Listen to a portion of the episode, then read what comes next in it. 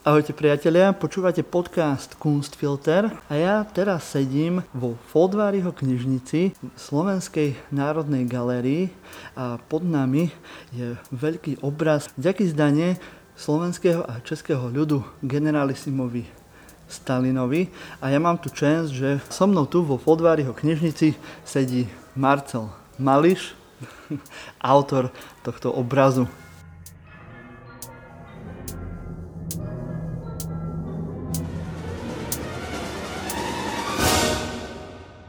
Vítajte. Dobrý, dobrý deň, ďakujem za pozvanie. Môžem vás poprosiť takto na začiatok nám povedať, čo je to za obraz? Je to naozaj veľkoformátové dielo.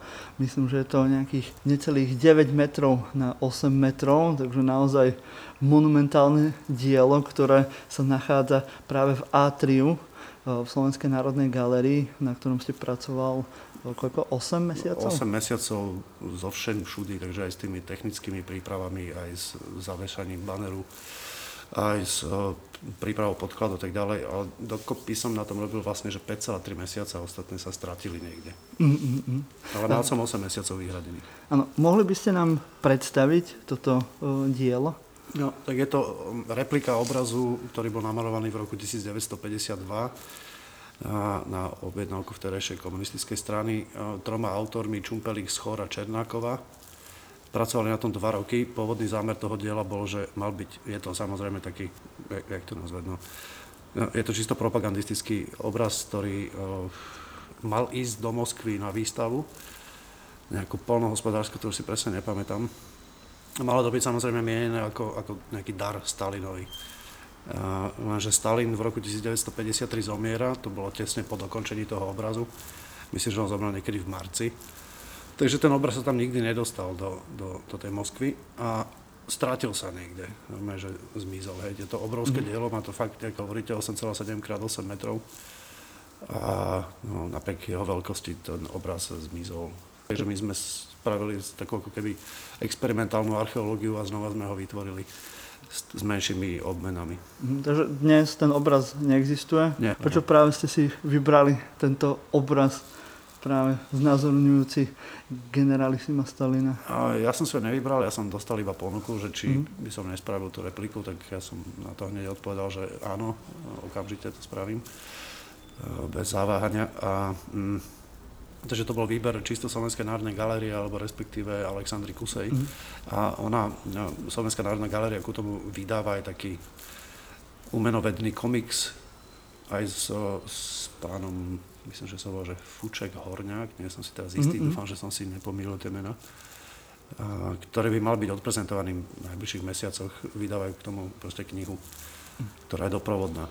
No a to bola súčasť celej tzv. Že umenovednej akcie Z, kde divák mal možnosť prísť do priestorov Slovenskej národnej galérie a vidieť ma pracovať priamo na tom obraze počas celej to doby 8, 8 mesiacov, z toho nám 4 mesiace um, ukradol lockdown, takže tu nebol nikto, čo bolo pre mňa osobne vtedy úplne najkrajšie obdobie a potom mm. postupne začali ľudia chodiť.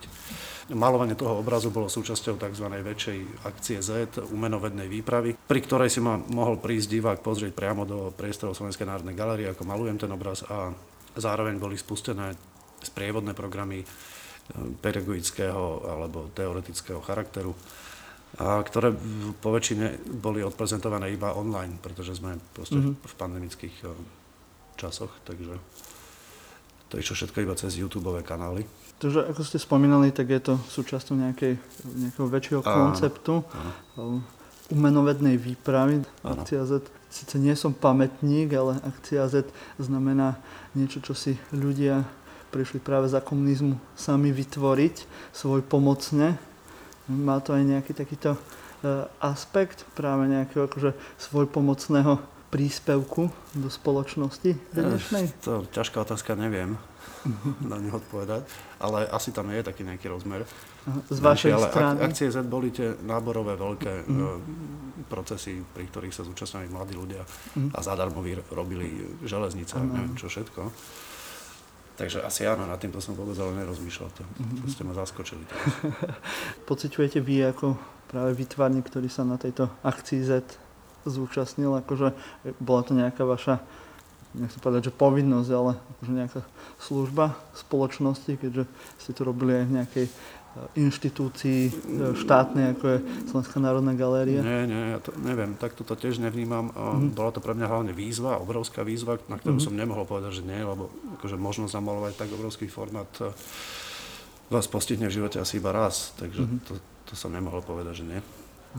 Takže iba z vlastnej zvedavosti a zároveň aj nutnosti prekonať nejaký strach som sa rozhodol, že to skúsim spraviť. Aj som to spravil do určitej miery, aj keď ten obraz je nedokončený úplne. Mm-hmm. Ja by som potreboval ešte ďalšie 3-4 mesiace, aby sme ho mohli dotiahnuť do úplne finálnej podoby, v akej som si predstavoval, že asi bude. Mm-hmm. Áno, to bola tiež jedna z vecí, ktorú som sa chcel mm-hmm. spýtať, mm-hmm. že je aj napísané dole v rohu pri vašom podpise, áno, že, áno, že je to nedokončené dielo. Áno. Bol to zámer že to bude aj nedokončené, pretože ste sa aj rozhodli, že oproti tomu pôvodnému obrazu, ktorý bol, kde bol práve ústredným bodom celého obrazu bol práve ten generál, generalissimus mm-hmm. Stalin, tak práve toho Stalina ste vynechali mm-hmm. a dnes na, na výstave môže byť práve divák súčasťou toho obrazu mm-hmm. na tom mhm. mieste toho Stalina. Mm-hmm.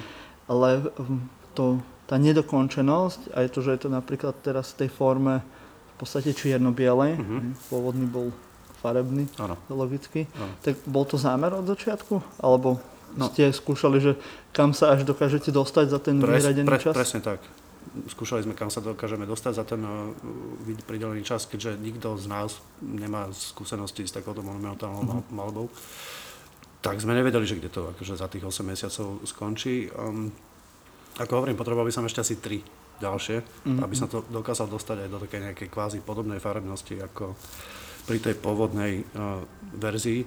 Čierno-biele je to z jedného dôvodu. Tam my nemáme žiadne dokumentačné fotografie, z ktorých by som to dokázal, fare, teda farebné dokumentačné fotografie. Aha. Všetky sú čierno-biele.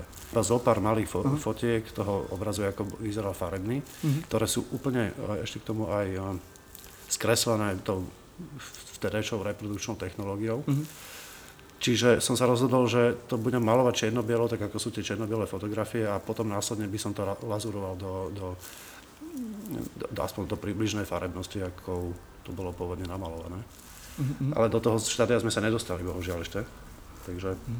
A máte v budúcnosti ďalej pracovať na tom obraze, alebo toto už je finál? To uvidíme, to ešte neviem sa. Ani, ani inštitúcia o tom nevie. Mm-hmm. To je všetko otázka financií. Mm-hmm. Takže nevieme. Ja by som chcel a kľudne, kebyže mi povolia pracovať na tom ďalej, tak kľudne by som sa do toho pustil. Mhm.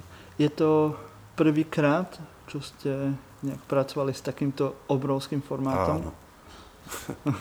Aký ste zvolili prístup práve k nejakej k tvorbe na, na takom veľkom formáte, lebo samozrejme takýto veľký formát si asi vyžaduje aj nejakú prípravu a nejakú akože, stratégiu, ako postupovať, aby to v konečnom dôsledku mm, všetko spolu sedelo? Normálne iba, že priamo šiaro skúška omyl. Mm-hmm. Robil som si, asi mesiac predtým som si robil nejaké skice a štúdie v ateliéri, kde som sa snažil pochopiť celú, mm-hmm. celý ten obrazisko nejakým spôsobom, ale to, to boli malé formáty, ktoré mali 1,50 x 1,50 m, čiže to je obrovský rozdiel, ako náhle, mm-hmm. keď prídete pred tých 70 m štvorcových plátna. Um, postupoval som následovne. Ja som si myslel, že pôjdem ako render, že z vrchu dole a jednoducho budem klásť všetky mm-hmm. tonality do, do toho priestoru. Ale nakoniec, keď som stál pred tým plátnom, tak som sa strácal. Normálne som bol dezorientovaný, nevedel som, že čo je kde a čo. Tak som, sa, tak som to začal podmalovať. Najprv som spravil kompletne celý obraz iba pod malbou, v takom mm-hmm. monochromnou. Niektoré časti, to vám tam potom môžem ukázať, ktoré sú ešte e, podmalované iba. A potom až následne som to išiel premalovať do širšej škály šedých e, tónov, aj s vypointovaním svetiel a mhm. zvýšením kontrastov. No a následne som mal v pláne to lazúrovať. No ale do toho štádia sme sa ešte nedostali a ani sa asi nedostaneme. Takže... Mm-hmm. Obraz, práve na ktorom je tento Stalin je pomerne špecifická forma nejakého e, socialistického realizmu. Ja viem, som si pozeral nejaké vaše e, výstavy, ktoré ste mali v minulosti, že už ste aj predtým tematizovali túto formu alebo aj obsah práve nejakého socialistického realizmu. Takže asi táto téma je vám blízka. Áno, aj. Áno, aj nie. nie. No, takto, ja mám takú sériu, ktorá sa volá, že metanoje nad nej robím. Mm. Alebo tak po, prvé experimenty vznikli nejakom 2009-2008 roku. a, ktorá je založená na tom, že ja buď využívam e, propagandistickom alebo nielen čisto socialistický realizmus, ale akúkoľvek propagandistickú mm-hmm. malbu z 50 60 rokov minulého storočia a snažím sa jej do nej vklbiť nejaké súčasné obsahy možno, čo sa nevždy darí samozrejme. Čiže to je taká proste séria obrazov alebo diel, ktoré, na ktorých pracujem už to je koľko, 12 rokov asi. Ja som taký dosť nesústredený výtvarník, že ja proste preskakujem z jednej témy do druhej. Keď ma niečo prestane baviť, tak to odkladám na zo pár rokov, potom sa k tomu vraciam zase. Uh, takže áno, robil som s tým nejaké veci, ale toto je zatiaľ asi najvýznamnejšie z tých všetkých. Myslíte si, že tento nejaký výtvarný smer alebo výtvarné obdobie, ktoré samozrejme bolo poplatné v svojej dobe do, do veľkej miery, má nejakú hodnotu pre nás v súčasnosti? Ja, samozrejme, určite áno. Viete aj nejak, že konkrétne? Že ja si myslím, že akože každé obdobie v dejinách umenia uh-huh. alebo v dejinách celého ľudstva má nejakú hodnotu pre súčasnosť. Samozrejme, že vždy z toho, z toho niečo poučíme. Um, mňa fascinuje na tom socialistickom realizme, že to bolo umenie s funkciou že tam bola proste konkrétne daná funkcia, jednoducho, že prerozprávaj nejaký príbeh o tom, o tom, aj keď je to falošný a klamlivý príbeh, mm. ale mhm. predsa len akože je to, je to niečo podobné, ako bolo stredoveké umenie počas gotiky, hej, že tam tiež sa malovali fresky, ktoré mali rozprávať ľuďom o tom v tom náboženstve alebo o iných veciach. Uh, takže toto je pre mňa najdôležitejšie. Ďalšia vec je, že um, ten socialistický realizmus má takú, že striktnú formu, že tam nie je nič akože také, že prekódované. Uh, hneď to človek pochopí, že o čo tam ide. Mm. A čo sa z toho môžeme poučiť? Hm, to neviem. Mm. Vidíte Vy, nejaké... Tiež nad tým rozmýšľam.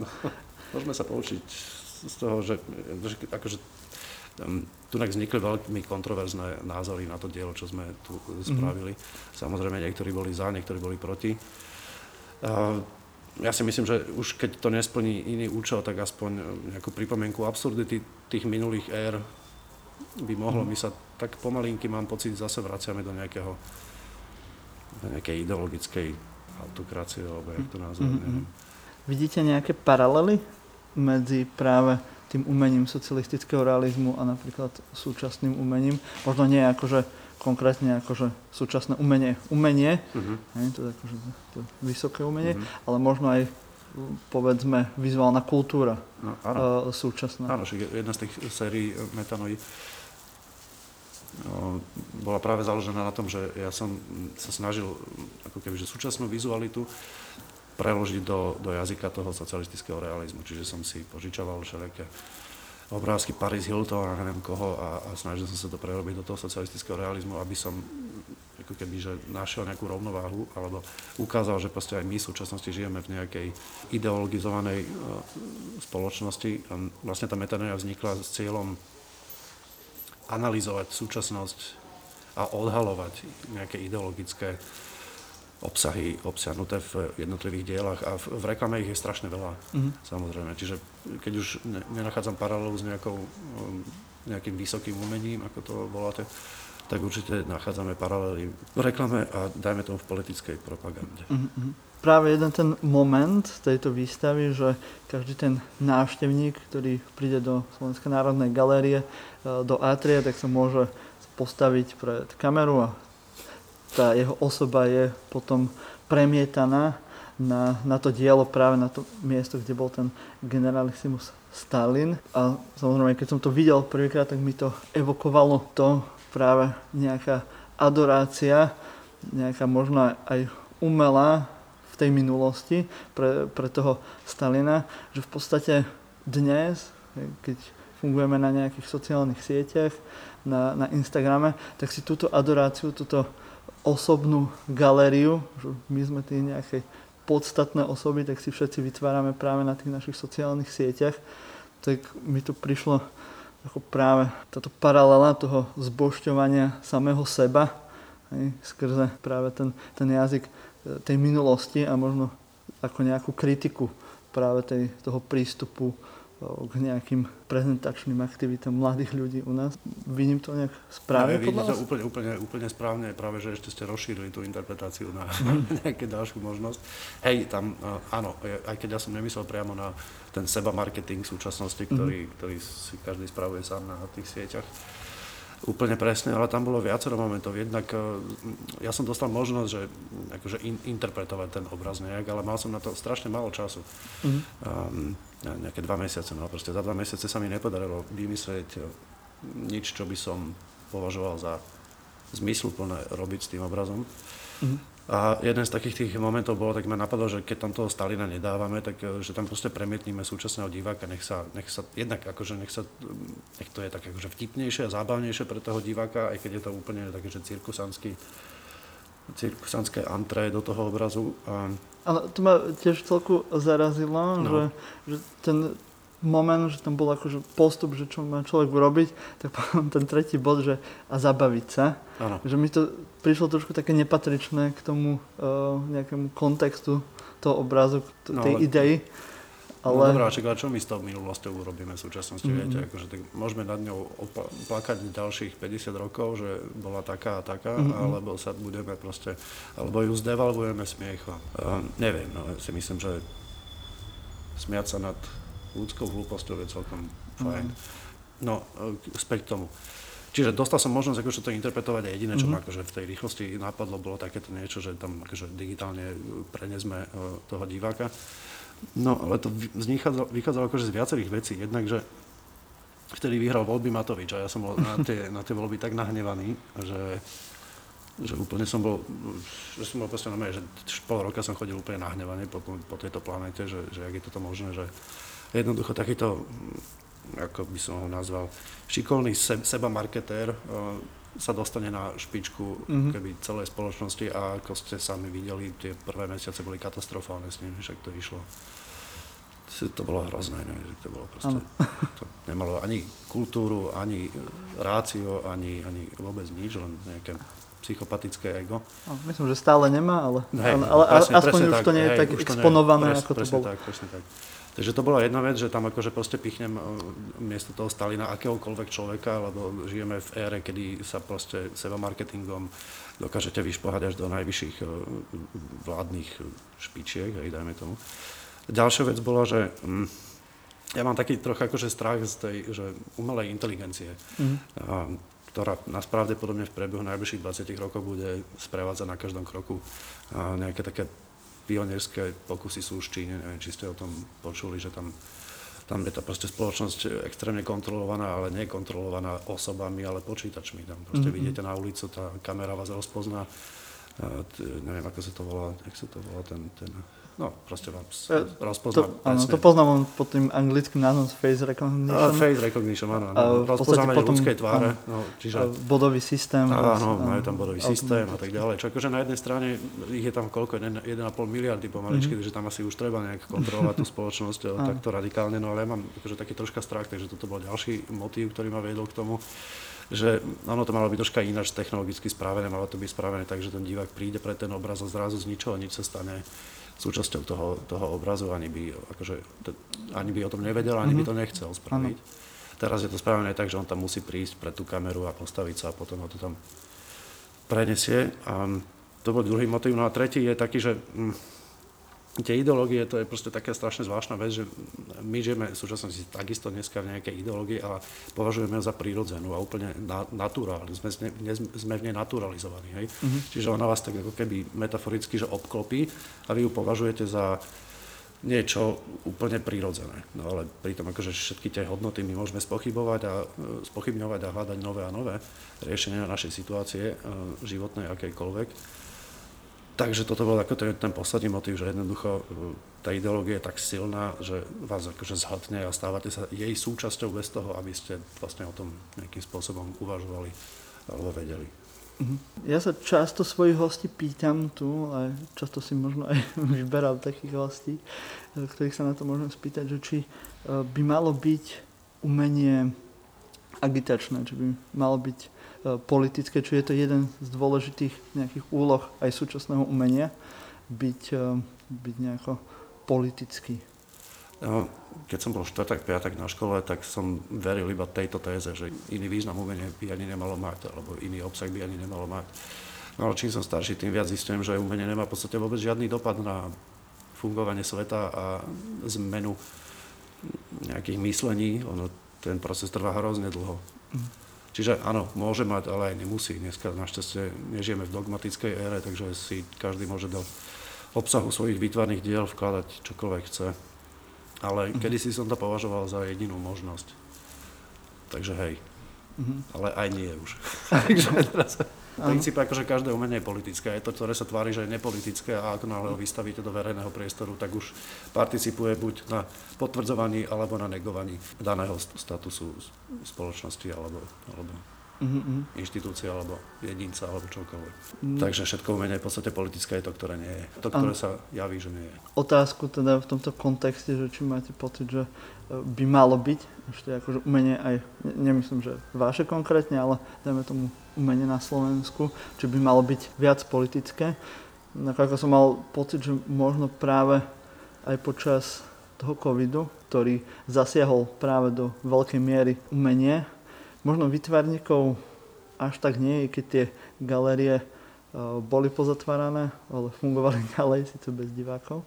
Ale v každom prípade to, tú kultúru a to umenie COVID zasiahol najviac a nemal som pocit úplne z tých uh, kruhov umeleckých, že by uh, sa proti tomu uh, nejak búrili, alebo to aspoň do nejakej veľkej miery tematizovali. Len boli občas tu a tam nejaké, ani nie výkriky, možno nejaké myšlienky, ktoré sa niekde objavili, ale nevidel som nejaký spoločný nejaký výtlak práve mhm. tých výtvarníkov alebo aj všeobecne umelcov u nás. Um, ne, neviem, ja som sa tejto téme nikdy nejak moc nevenoval mm-hmm. a vlastne mi to je úplne jedno. Mm-hmm. Ale ja mám pocit, že tá výtvarná scéna, ona je proste polarizovaná. Um, nie je to jeden koherentný občianská nejaká skupina, ktorá by mala rovnaké mm-hmm. názory na svet a rovnaké názory na politiku a fungovanie kultúry v, v štáte. Takže a väčšinu ju tvoria vlastne akože také, že individuality, ktoré aspoň u nás na Slovensku, ktoré ne, necítia potrebu sa nejak moc grupovať do nejakých vyšších celkov a, a bojovať za nejaké svoje práva alebo možnosti. Mm-hmm. A, takisto je to potom aj, akože ja mám pocit, že viac bolo počuť také tie performatívne umenia, dramatické, uh, hudobné a ostatné, ktorým úplne padol proste mhm. keby ž- živobytie. My výtvarníci, my sme väčšinu času sami zatvorení v ateliéri, takže sa, sami seba karanténizujeme skoro celý život, takže to je, ani sme to asi tak moc nepocitovali. No ale len keď to zoberiem do, práve do nejakého aj performatívneho druhu výtvarného umenia, mm-hmm. že, že by som si vedel predstaviť práve, že by mohli byť rôzne nejaké intervencie do nejakého priestoru mm-hmm. spoločenského, ale to už asi moja predstava a tiež aj práve pri tých hudobníkoch a napríklad dramatických umeniach, tak boli len nejaké dokumenty a boli skôr mm-hmm. také akože nadávanie, že jak je to zlé, ale mm-hmm. skôr mi chýbala taká tá tá akcia práve tých, tých umelcov, ale to je môj pohľad. Ste spomínal tú diferenciáciu práve nejakých tých e, skupín v rámci vytvarného umenia na Slovensku. Považujete to za výhodu alebo nevýhodu práve nejakej tej spoločnosti výtvarníkov? Mm. Mm, neviem. Je to jedno. No, to je jedno. Čechách sú na tom lepšie, tam sa oveľa viac združujú, myslím, že mm-hmm. oveľa viac za, zakladajú nejaké spoločné projekty a pracujú na nich, je tam veľa skupinových e, výtvarných mm-hmm. činov a akcií, máte tam množstvo skupín, ktoré, mm-hmm. ktoré poznáme iba ako skupiny, Gumaguare, neviem, z toho a tak ďalej. Mm-hmm. A na Slovensku to nie je až tak intenzívne, ale, mm-hmm. ale aj tu vznikajú rôzne mm-hmm. združenia. Takže, vám, vám to nejak ne, nechýba? Mne to vôbec nechýba. Ja som dosť samotár, ja nepotrebujem dodávať sa na nikoho, takže mne to vôbec nechýba. Ešte takto nakoniec by som sa vás rád opýtal, že či viete odporučiť nejakú výstavu na Slovensku. Momentálne? Momentálne, teraz, aby to bola nejaká pozvánka možno pre našich poslucháčov na nejakú zaujímavú výstavu, ktorá vás nejak zaujala poslednej dobe? viete čo, je veľmi dobrá výstava je v Kunsthalle Bratislava momentálne prebieha um, pod taktovkou Ilony Nemet a mm. množstva ďalších výtvarníkov, ale o tom ste už pravdepodobne hovorili niekedy v podcastoch, či ešte nie? Uh, Ona pomaly končí, takže treba ešte, treba ju ešte stihnúť. Je to skvelá výstava. Ja som ešte sám osobne nevidel, ale dúfam, že to stihnem. A je to pravdepodobne jedna z najlepších výstav momentálne v bratislavskom prostredí. Uh-huh. Tiež jedna z tých politickejších, áno, nejakom kolonializme áno, áno. práve v strednej a východnej Európe. Staré zastaralé témy sa znova vyťahujú, ale to je v poriadku. A čo ešte? Mm, čo som ja videl? Ja napríklad v celku aj ten váš obraz, aj celú tú ten, tu, ten akciu tu bude, Z. Ten tu bude do konca roka, takže mm-hmm. to je ešte vlastne dosť času, dva a pol mesiaca. A, a je tu Erik Binder, samozrejme, aj toho mm-hmm. by sa zišlo pozrieť, či to je... Áno, priamo v Slovenskej národnej galérii, na tým poschodí. A z takých tých menších ja som momentálne nebol nikde. Aha, ešte Martin Gerbolz je vo White and Weiss, tá výstava sa tiež pomaly končí. Je to výborne urobená výstava. Sice tam je iba nejakých, myslím, že 20 obrazov, ale ja mám Martina Gerboca rád, takže si to vždy rád pozriem. Takže to určite odporúčam. A to je politické umenie. No. To je viac ako politické umenie. Okay. Tak ďakujem vám veľmi pekne. Ja ďakujem čas. vám za pozvanie. Že ste prišli do nášho podcastu. Ja ešte pripomeniem našim poslucháčom, aby sledovali naše sociálne siete, aby nás podporovali tým, že si stiahnu náš podcast, dajú si ho do odberu na každej ich obľúbenej podcastovej aplikácii a prajem všetkým ešte pekný deň. Dovidenia. Dovidenia.